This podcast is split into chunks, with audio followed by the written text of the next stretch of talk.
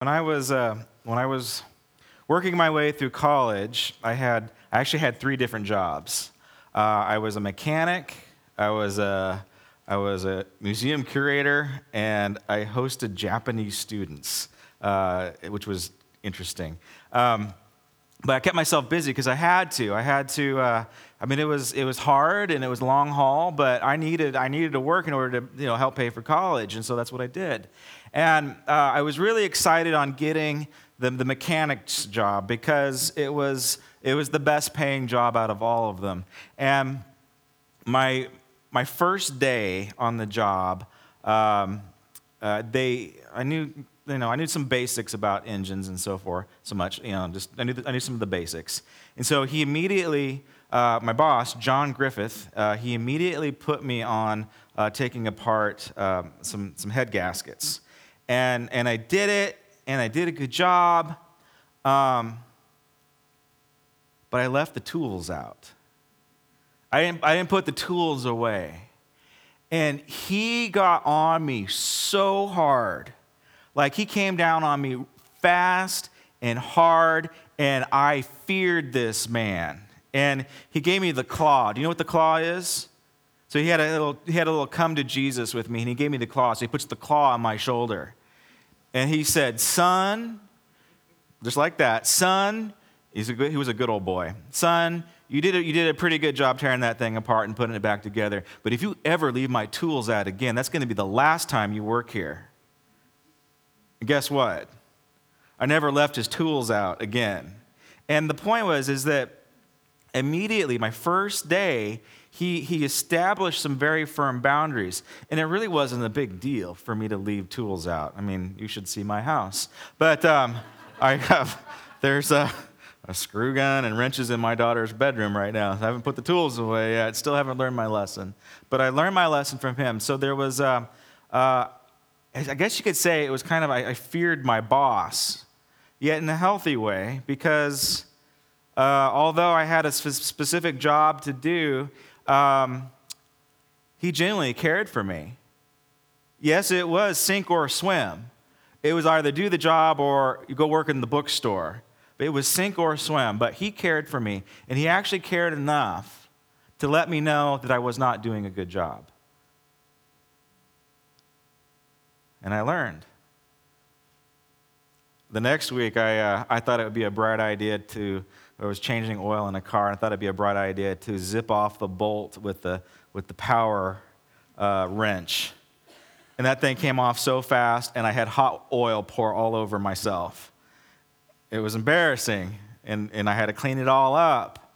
And then for the next three months, I was washing the fleet vehicles. Hmm? You know what I'm saying? I got demoted it's like he didn't want me around the heavy equipment anymore. And um, it was frustrating because my friends, uh, they were working on, they were doing the cool stuff, and I was washing the vans. And uh, so, what's the point? Okay, it was at that, it was at that moment where I, I, I had to make a decision in my soul to have a good attitude about where I was. I, would messed up a few times. I left the wrenches out. I poured hot oil over myself. I made a big giant mess. And now, now I had to pay for it. And it was uh, the decision in my soul was okay, I can either choose to have a bad attitude about my situation, and I could say to myself, you know what, I am, I am way smarter than this. I, I am above washing cars. Or I could say, I'm going to wash this car to the best of my ability so that I can earn John's favor back. And I did. It took a long time. It, it, it, was, it was humiliating to a certain point to wash the car, but I did it to my best ability. Uh, we had the best looking fleet in, in, college because, you know, I scrubbed, the, I scrubbed the tires. I went above and beyond what I was called to do. And I got back into the shop eventually. And it was cool. Uh, probably around the same, the same, same period. I, am basically, I'm an only child of 18 years. So when I was 18, mom and dad decided to have another kid. because I think, that, I think the logic was if we don't have another kid, we're going to kill each other. And so I think that that was the, I think that was the motivation for, for I don't know. I think that, you know, they, they're like, oh, my, Josh is leaving us. What are we going to do? Um, so they had another kid. My sister Alexandra, she lives up in Seattle. Mom and dad aren't here today, so we're going to talk about them. huh? Uh, dad is homesick, so this is going to be lots of fun. So I wasn't going to tell the story, but he called in sick this morning, so we're telling the story because it's, it's, it's the best story ever. So probably around that time, I was visiting home, and it was um, we were having family dinner, and and we did that. We had family dinner uh, probably at least three times a week, where we sat at the table, looked across the table to each other, and had conversations. Right. Then sometimes you ate in front of the TV, but probably a good three out of the seven days, majority were at the table, you know, doing what families used to do, right? I don't think they don't do that anymore. But it, it, was key and it was important. And my, my sister, um, she's smarter than I am. She is, uh, I, I, think she has more energy and more charisma than I do. She's just an amazing gal. And uh, she, I was, let's be honest, I was a good little kid, right? I was like the perfect little child. I hardly did anything wrong or naughty. That happened later. But um, my sister was, she was that, that stubborn, I don't want to say stubborn. She was the energetic one, and she was always, always pushing their buttons. Like they, they, they, she called my mom and dad to task. Task. I mean, they were, they were on their toes constantly. So I remember at the dinner table, dad sitting in his usual seat, and then, uh, and then my sister kind of sitting next to the corner, my mom sitting in her usual seat, and I'm sitting in my usual seat. And uh, my, I don't know what my sister was doing, but she was being naughty, just wiggling. She's probably about five or six just not you know disrespecting mom and dad wiggling around not staying focused not eating her food whatever she was doing it was it was bad because the the, the temperature in the room was escalating. Do you know what i'm talking about? It was like it was it was going from mom's voice was getting higher and higher and higher. And i'm just kind of sitting back and honestly enjoying the show you know? Because i don't live there anymore. This isn't my mess. This is their mess they chose to have another kid. This it was not, she was not an accident. This was planned. And I'm just like, all right, this is, this is great. And um, so my mom, my mom's frustrated. She's done. And she's like, Larry, it's your turn. You handle this one. Have you been there? Moms, have you been there? Where you, you pass it off? Okay, so now it's dad, it's Pastor Larry's turn to discipline the child. And he's probably probably no one in the room has ever seen him this way, but he's red. Okay, see, he's he's he's angry. I can't. Don't tell him I told you this. Okay, just do not tell him I told you this. But he's hot, and he's like, you can see he's you know he's getting red, and veins are popping out, and the finger comes out. Alexandra, you straighten up right now. And he's just you could just he just anger and rage. And she works him so hard without a word, without anything, she, she leans over and she kisses him right here on the forehead. right here on the, you know, on the, on the male, pa- male pattern baldness spot. And he's just like, and I could see it. I could see the crack right here in his, right here. And, his lip starts to quiver a little bit. And, and, uh, and, he, and he's trying so hard to compose himself. And then I'm like, and then and so he loses it. He starts laughing. I'm busting up. And my mom is like, for goodness sake, Larry. yeah. So I told these two stories because the reality of life is we live in two worlds. We have our work world and we have our home world, right? Sometimes they collide. Sometimes they just, they just crash together, and uh, sometimes we're able to compartmentalize them. We have two different worlds, and, and we, can, we can separate them. That's actually good. We're going to be talking about that a little bit. But we live in two worlds. It is what our whole lives revolve around family and work, and it ought to be so. It's so important, it's so key that this is the scripture that we're going to be reading next. This is, um, Paul addressed it. He saw the importance of family life and he saw the importance of work life. Um, he, he knows that, that life is hard. Can I get an amen? Amen. Work is hard. It's not easy. And it was never like when they messed up in the garden, it, there was a there was a, a, prophetic word that was uttered. You are going to work the, the soil, and it's going to be hard. You're going to get blisters on your hands. You're going to be in the sun. It's going to be hard. It's just, it's the cost of sin. You have to toil. Because actually, work redeems hum- humanity. Good work, that is. We look at our world today, it's like, I don't know. It's part of our redemption process. We are to work, we are to put our hands to something, or our minds, or our abilities, whatever, you, whatever God has given you. You're to put our, it's what we're supposed to do. And then, as we talked about last week, the home life is it's it's reminiscent of the, of the temple, of, the, of being in God's presence. So there, there's the balance there. So could you imagine if, if your home life, you could feel the presence of God? I mean, some of you do, but you feel it the same way that you do here. That's, that's the ultimate goal that, that we have as a church, is to have heaven transform your families. That's the ultimate goal. We're going to take a look at what Paul says because what he, what, what he, well, overall, what he says is like you can be married, you can have a job, you can raise kids, but if you're doing it without the empowerment of the Holy Spirit, not only is it going to be hard, it could wreck you, it could ruin you. And so he says, You, you can't do this on your own. I mean, you might, you might have enough natural abilities to pull some stuff off, but you can't do it on your own. You definitely can't do it God's way on your own. So, this is what he's going to be calling us into, and this is what we're looking at. So, Ephesians chapter 6. And I'm, I chose to read this out of the message paraphrase, if you will. That's why I've got my cool iPad. I prefer my paper.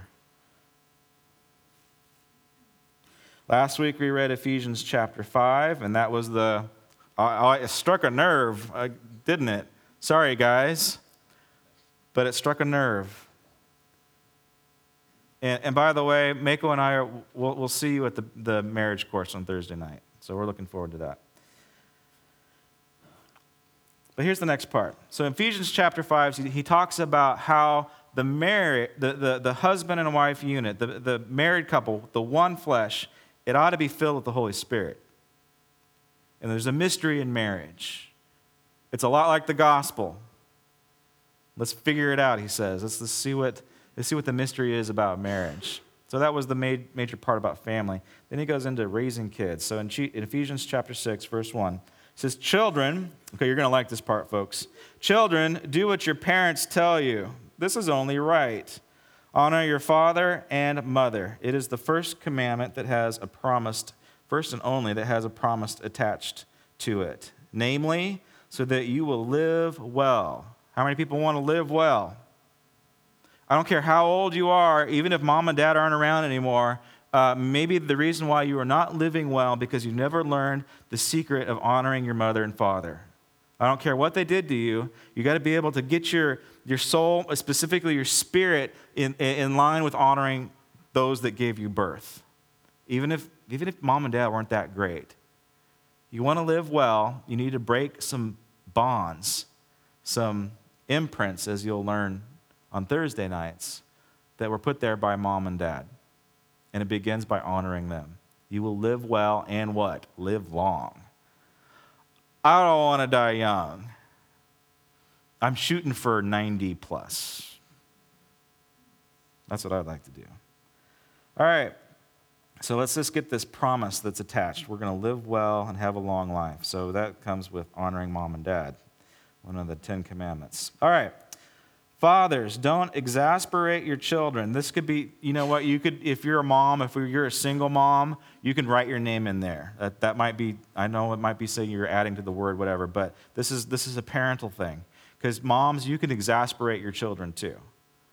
So, I, I, I believe that it's both. But fathers, don't exasperate your children by coming down hard on them. Take them by the hand and lead them in the way of the master. He's talking about how to raise a good kid, and we're going to we'll flesh that out. Servants.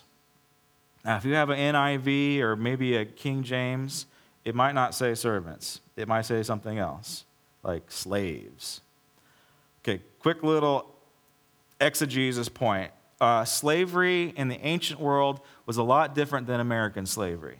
It's, it would be more like uh, having to work at McDonald's, would be equivalent to it. I mean, you just, you just kind of have to do it. So people that, that were in debt, that were, that were broke, or, or they didn't have a place in society, they became servants in people's homes. It was just how the economy worked. I don't want to spend a whole lot of time in trying to justify what was said in the Bible, but slavery was different than, than our interpretation of American slavery. Bottom line, and Paul addresses this uh, slavery, the manipulation of people, is evil. Paul will go on to say uh, that we are all equal in Christ male and female, slave and free. We're all equal. God sees everybody the same way, but he's working within a context of, all right, this is the way that life is. Whether right or wrong, this is, this is, this is where we're at. But anyway, but we're going to go with the word servant. Servants, respectfully obey your earthly masters, but always with an eye to obeyingly, uh, obeying the real master, Christ. Don't just do what you have to do to get by, but work heartily as Christ's servants, doing what God wants you to do. And work with what? Work, work with a smile on your face. Always keeping in mind that no matter what happens, uh, to be giving the order, no, no matter who happens to be giving the orders, what? You are really serving God. Good work will get you pay from the master, regardless of whether you are slave or free. Then he says, Masters, in the same way, you uh, do not abuse, uh, no abuse, please, and no threats. You and your servants are both under the same master in heaven. He makes no distinction between you and them. All right, so this is the two areas that we're talking about. And so I don't know. For me, I find it interesting that he, he goes from marriage to parenting to work. That's life, isn't it? Doesn't that just sum up your experience? Like 90% of what, where you're spending your time, it's, a, it's, it's, it's at home, in home relationships, at work, and if you're lucky, maybe you have a party life. How many people have so much time on their hands that they have a healthy party life? Not me. I got bills to pay, right? So this is what we're, this is this is the reality of life. Now, I want to look at uh, I want to look at work first. So this is this is hard stuff because this is um, this is a, an attitude of the heart on how we approach work. When was the last time that, that you said to yourself, I'm going to go into my work environment and I am going to go above and beyond punching my time clock? because I have my rights. I say, I know what my rights are. And my, my rights are this is my job description. I'm going to fall within the lines. And I get a, I get a break at this point. I'm going to stick to that break to the minute. And, and, and you, go, you go into work working the system. And I, I totally understand that. I know that we have, we have these, these laws and these rules and these regulations for a reason so that people don't get taken advantage of. And I'm 100% on board with that. But here's the thing if you want to have favor in, with man, you go the extra mile. Two things we're going to be talking about favor of man and favor of God. Um, they're big deals. Like you can't earn God's love for you, but you can increase in favor.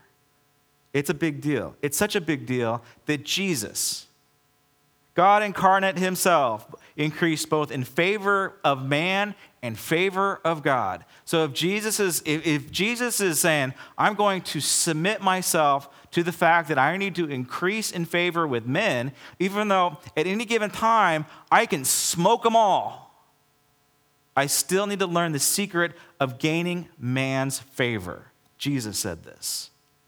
That's tough, huh? Because us Americans, we don't think this way. Our attitude is don't tread on me. That's the yellow flag with the snake wrapped around the whatever that is. Don't tread on me. I have my rights. And I, I get it. I'm an American. I resonate with the independent spirit. But when you start moving into, into areas of spiritual growth and favor, uh, you've got to give that stuff up. I'm sorry. It, it just, this is the reality. So, in order for me to increase my favor with my mechanic boss, I knew I'd blown it. I, am sure there was. I'm sure there was more than just two strikes against me, uh, leaving the tools out and you know pouring oil all over myself.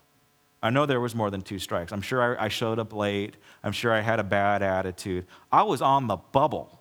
Hmm?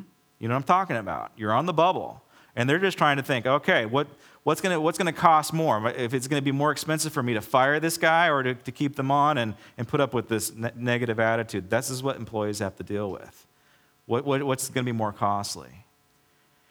So I chose to earn his favor back, and he was the good boss. And now maybe you don't have a good boss, and I totally get that. He was extremely disciplined and, and uh, you know, I mean, hard, but he was the good boss and he was a believer. He, he drew me into a place of accountability through some very hard words like, son, you're on the bubble here. You do that again, you're out. So I had to rise up to the occasion, and I did.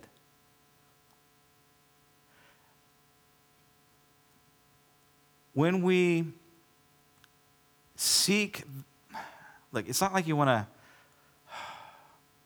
I, I don't have another word for, no, I'm not going to say it. I'll get in too much trouble.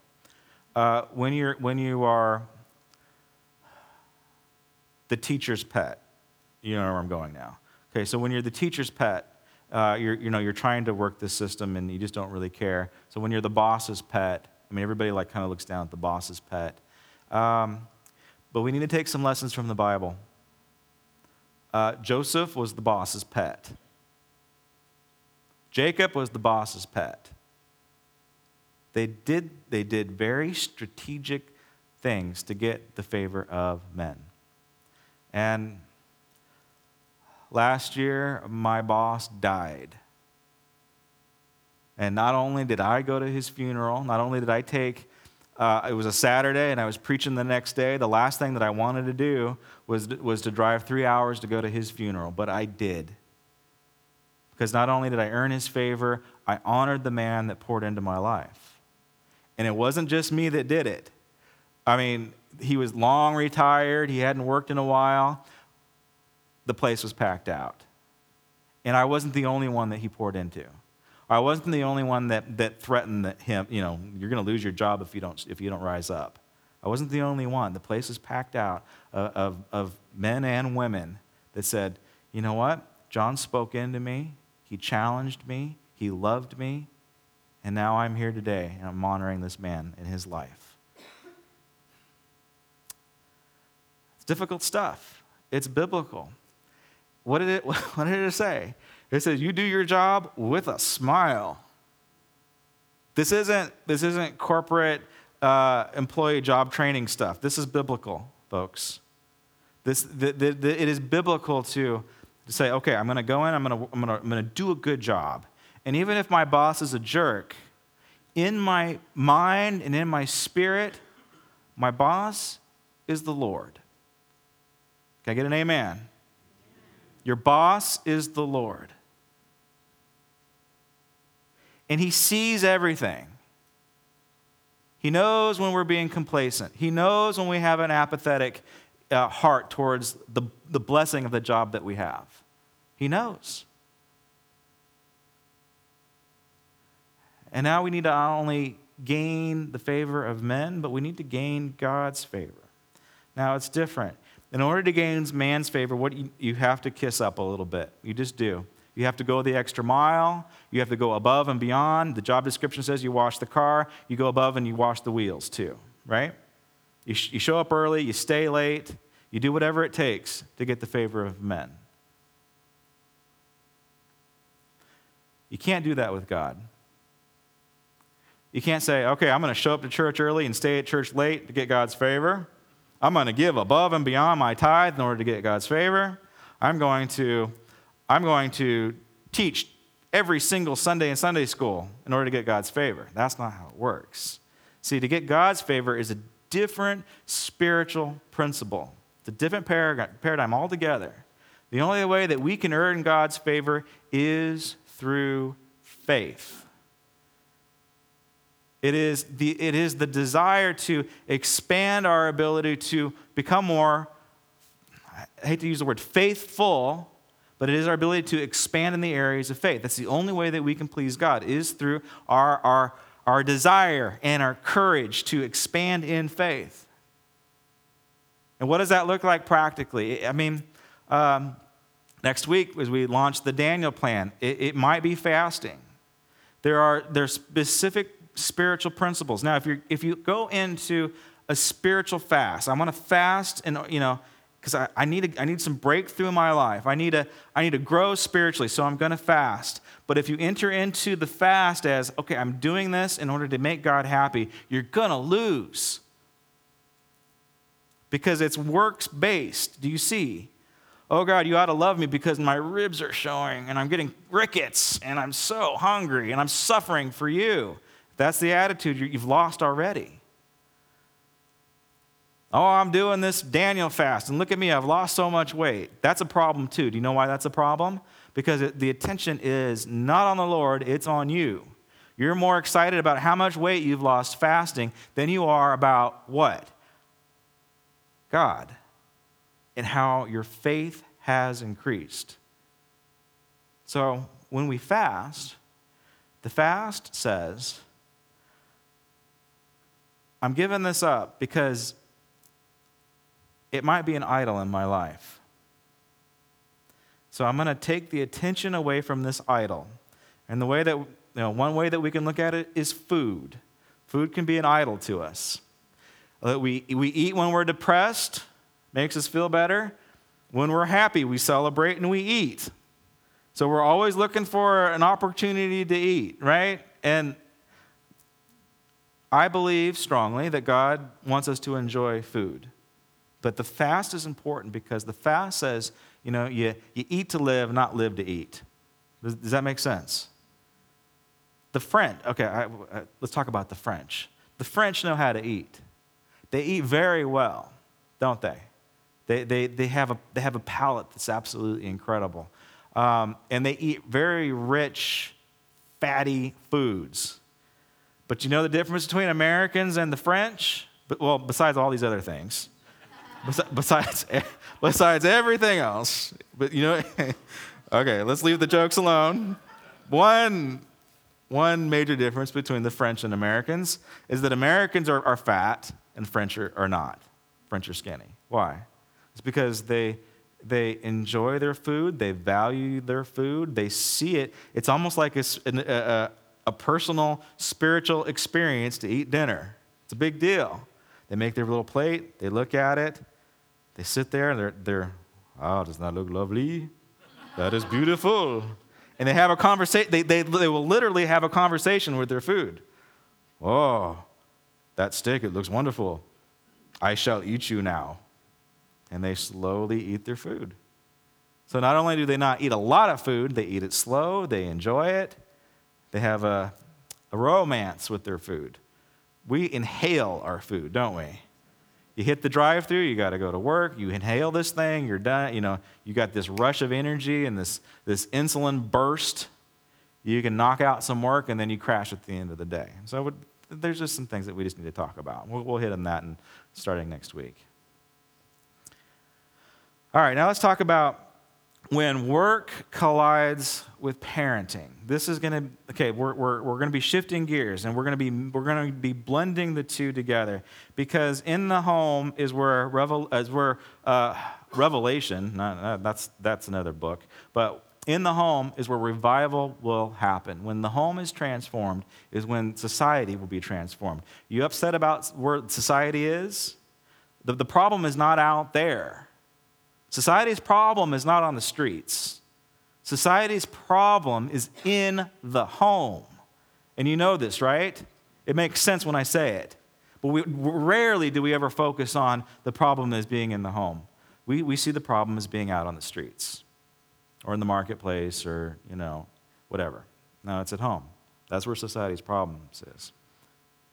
And so, this is going to be the difficult part. This is going to be the challenge for parents and for grandparents, uh, for single moms, is that in your home, your kids, oh boy, they see all. Your kids are all seeing. They're at a different level than you, maturity wise, obviously. So physically, they're different than you. Emotionally, they're, they're I don't know, they, some kids are emotionally more mature than their parents. That's, that's just the reality of it nowadays. But it ought to be the other way around. So, emotionally, most kids are at different levels, and spiritually, kids are at different levels. Most kids have a stronger spiritual awareness than adults because they have this childlike faith. So, their spiritual radar is a lot bigger than ours.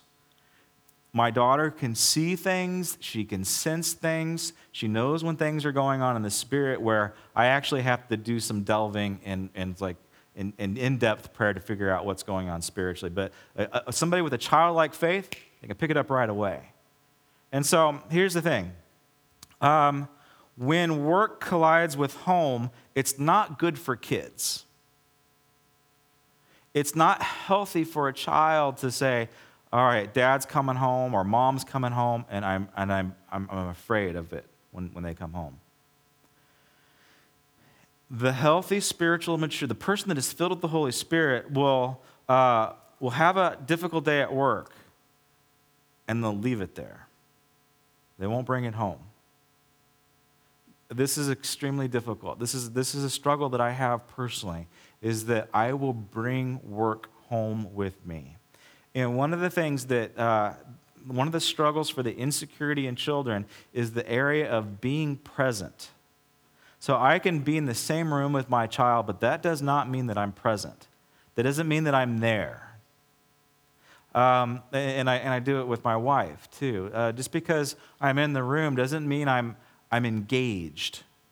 So, how many people have this problem where you're, you're home, you're, you're, you're supposed to be engaging your family and, you know, I don't know, doing the dishes and maybe watching TV, having a dinner, but you're just not there. You're, you're, you're going through your day in your mind. Sometimes um, Mako will say, I'll be spacing out, I'll be zoning out, you know, I'm a daydreamer. So I'm running through scenarios in my mind. She said, Josh, where are you? I'd be like, uh, I love you too, honey. yeah? You said that? See? See, kids can pick up on that. They know when you walk in the room, they know when you're present, and then when you're not. And uh, there's a, there's, there's all, it, this isn't just me making stuff up. You know, psychologists are picking up on this too because we have this, we have this thing called a cell phone or this smartphone. It's more like a dumb phone, right? It's more like a dumb idea.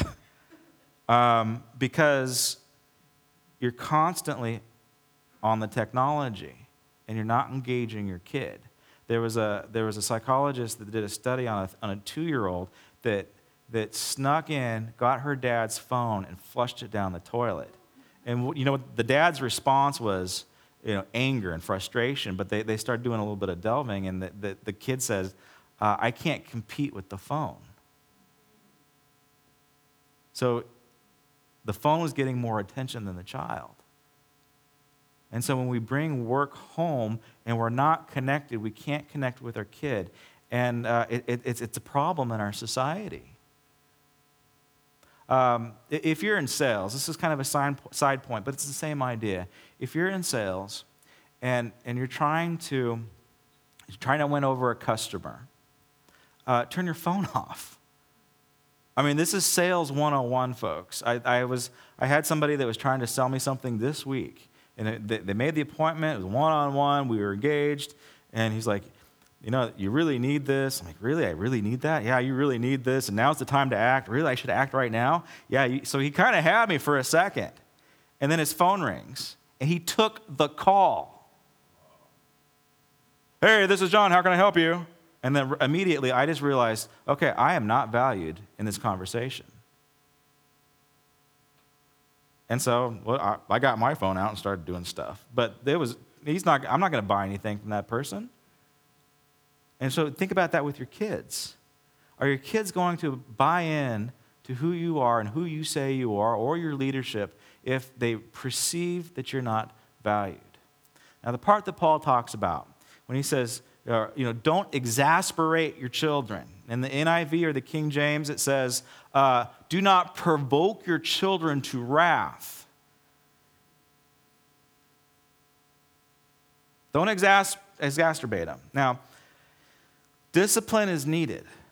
There needs to be structure. Kids actually feel safe in structure, but uh, and again, I'm, I'm, I'm speaking out of a place of experience and trying to raise an eight year old. She's eight now. She just had a birthday on Thursday, so she's eight. Uh, so, out of, out of, speaking into a place of, of, of development and, and growth, um, we gotta we gotta see our kids as uh, as being very um, wise, but in a sense sensitive.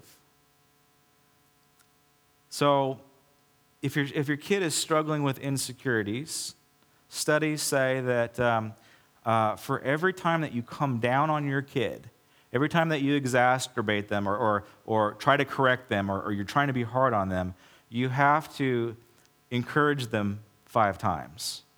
For every one time you say, you gotta get, you, you gotta do your homework, or you, you know, clean your room, whenever, whenever we, whenever we're hitting that point of like, you need to, you know, you're, you're coming down hard on your kid, you have to counterbalance that with five affirmations. It's absolutely amazing that you put your name on your homework. Good job. You're 13 years old. You ought to be putting your name on your homework by now. But good job. Do you see? And see, when um, there's a difference between disciplining our children and breaking our children, breaking their spirit. And, and why do we do this as parents? Why do we break our kids' spirits? Well, this is why you need to come to the marriage course on Thursday nights, because it's stuff that we've learned from our parents. Uh, unfortunately, and I know you said this, I'm never going to be like my parents. My parents did this to me, and I'm never going to act like that. Well, sometimes we do. Those, those, those patterns and those habits that they sneak in. And, you know, you might. What's the difference between disciplining your child in a healthy way and exacerbating them or, or um, leading them into wrath? is when we explode onto our kids. Okay. In the, in the realm of parenting, they're the enemy. They, they are not, I know they love you and they cuddle with you, but there's a dance going on. Just like we learned about last week and the, the, the couple, you know, there's a dance that we do. You're going to do a dance with your kids. And uh, like my sister, knowing how to get my dad, hmm? your, your kids, it's like, do you ever feel like you're a caged animal sometimes? Or is this just me? So I think sometimes when parenting, you feel like you're a caged animal. And the, the child loves to poke the bear with the stick. And they poke and they poke and they poke and they poke. And, you, and the dysfunction is not to address the initial poke, right? That's the dysfunction. So as soon as your child's as soon as your child pokes you, you ought to respond e- uh, immediately. It's like what John Griffith did to me. As soon as I left the tools out, he hammered me immediately. He didn't like he didn't like blow it off and let it build up over a month or so where he explodes all over the place, right? He disciplined me, but he didn't lose his cool with me because he cut it off at its source. So, a lot of times, what parents do, and we got this from Townsend, by the way, when we did the Townsend conference, and again, when we did the, the, uh, the parenting conference with Jim Burns a couple years ago, uh, there's this, there, there's this, they call it snapping. So, when your child is poking you and poking you and poking you and poking you, and you're not responding to the pokes, you're going to snap eventually, and you're going to explode all over them, and you're going to uh, lead your children into wrath because you're pouring out your wrath on them. When you snap, you've lost. You lost the battle with a kid. and you exacerbate them immediately. You break them because you're going to yell at them or whatever. Now, when we, uh, that makes sense? All right. Again, when work, a lot of times when we, when we snap at our kids, it's not necessarily because of an issue of, of them not doing their job, or maybe it is, but whenever we express ourselves in a negative way, it could, be, it could come from our, uh, our model from mom and dad or whatever, but a lot of times it is an expression of our frustration at work. I think that's why Paul melds these two together. So sometimes you come home, you're tired, you're frustrated, you're grumpy, um, you want to you want to defrag and unwind, and you're and it's like sometimes when we go home, it's round two, right? Round one was at work, and now you're coming home and you're going into round two. It's difficult stuff.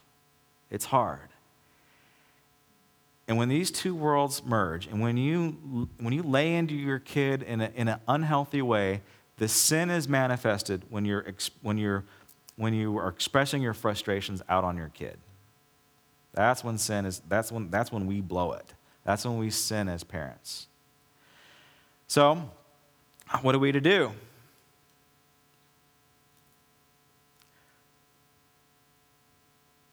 I believe, and, and this is what I practice, my, our issues, being adults and being in the workplace, our issues, our problems, life is very temporal. For us, our problems are magnified, they're big issues, they, they seem really important right here and right now. Our kids do not see it that way. Did you know that? They have a childlike faith. And so when we, when we bring our, our problems and our junk home, when we come into the door and we're defeated, that's the last thing that our kids want to see because they, they don't see the world in temporal, uh, with temporal eyes or, or you know, the right here and right now. They do in some sense, but they have much more of an eternal perspective on life. And so your kids, what they're looking for, they're looking for the victor in you. They're looking, they're looking, they want to see the eternal you. They want to see how God has made you, what God says about you what you believe about yourself. That's what they're really looking for. So here's the practical point. When you come home, if you've had a bad day, maybe you need to drive around the block a couple times before you come in the front door. I mean this. I've done this. Or maybe you need to sit out in the car for a little bit, say some bad words, or not. Your pastor didn't tell you to do that. You, you vent. You, you, need to vent at home. And when you come through that door, uh, you are not the same person when you walk through the front door of your house. If you got chewed out, if you had a bad day, if you got demoted, okay, you cannot say, that is my identity, because that just happens to be your, your circumstance right here. Your kid does not care about your circumstances right here, right now. They want to see the eternal you. So when you walk into the door, Fake it. Fake it. Fake it for your kids. I know that sound, I'm, I'm, I'm kind of over exaggerating, but when you walk in the door, you've had the best day of your life. You, you, you know, you walk in the door, and I am more than a conqueror in Christ Jesus. I can do all things through Christ who gives me strength. I had an incredible day at work, even though I got chewed out. You don't say that part. I kicked some butt. I took some names. I had a great day at work. This is who I am, right? So identify yourself of who God has called you to be when you walk into your house. Okay, I know that might, I don't know, say faking it might seem a little extreme. Yeah, maybe. Here's the main point your family is not your psychologist.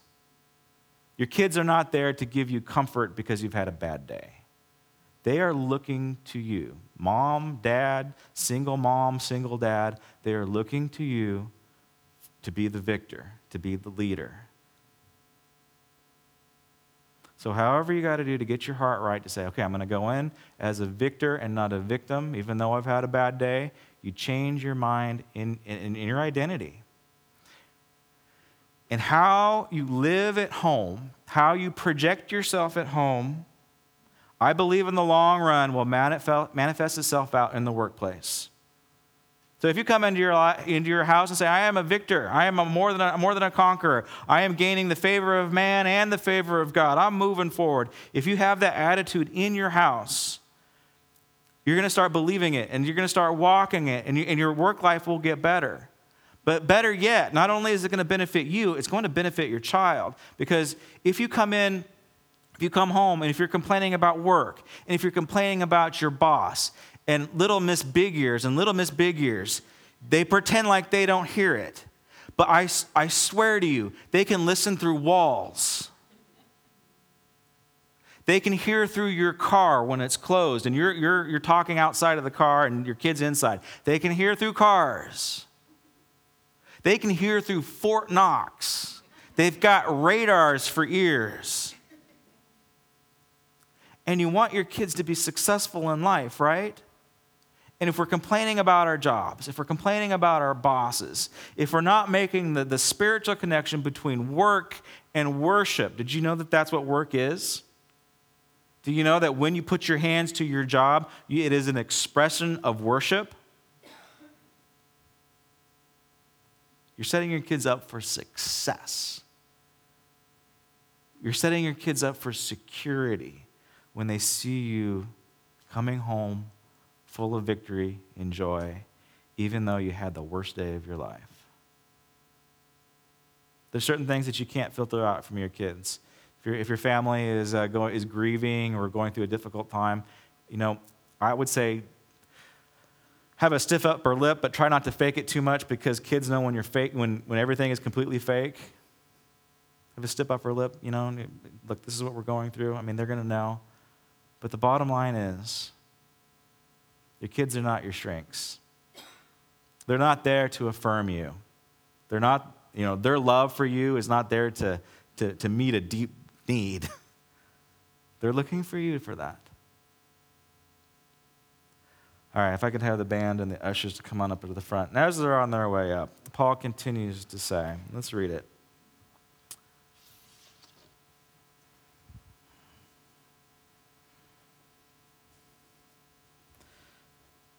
Paul says in verse 10, and that about wraps it up. God is strong, and he wants you strong.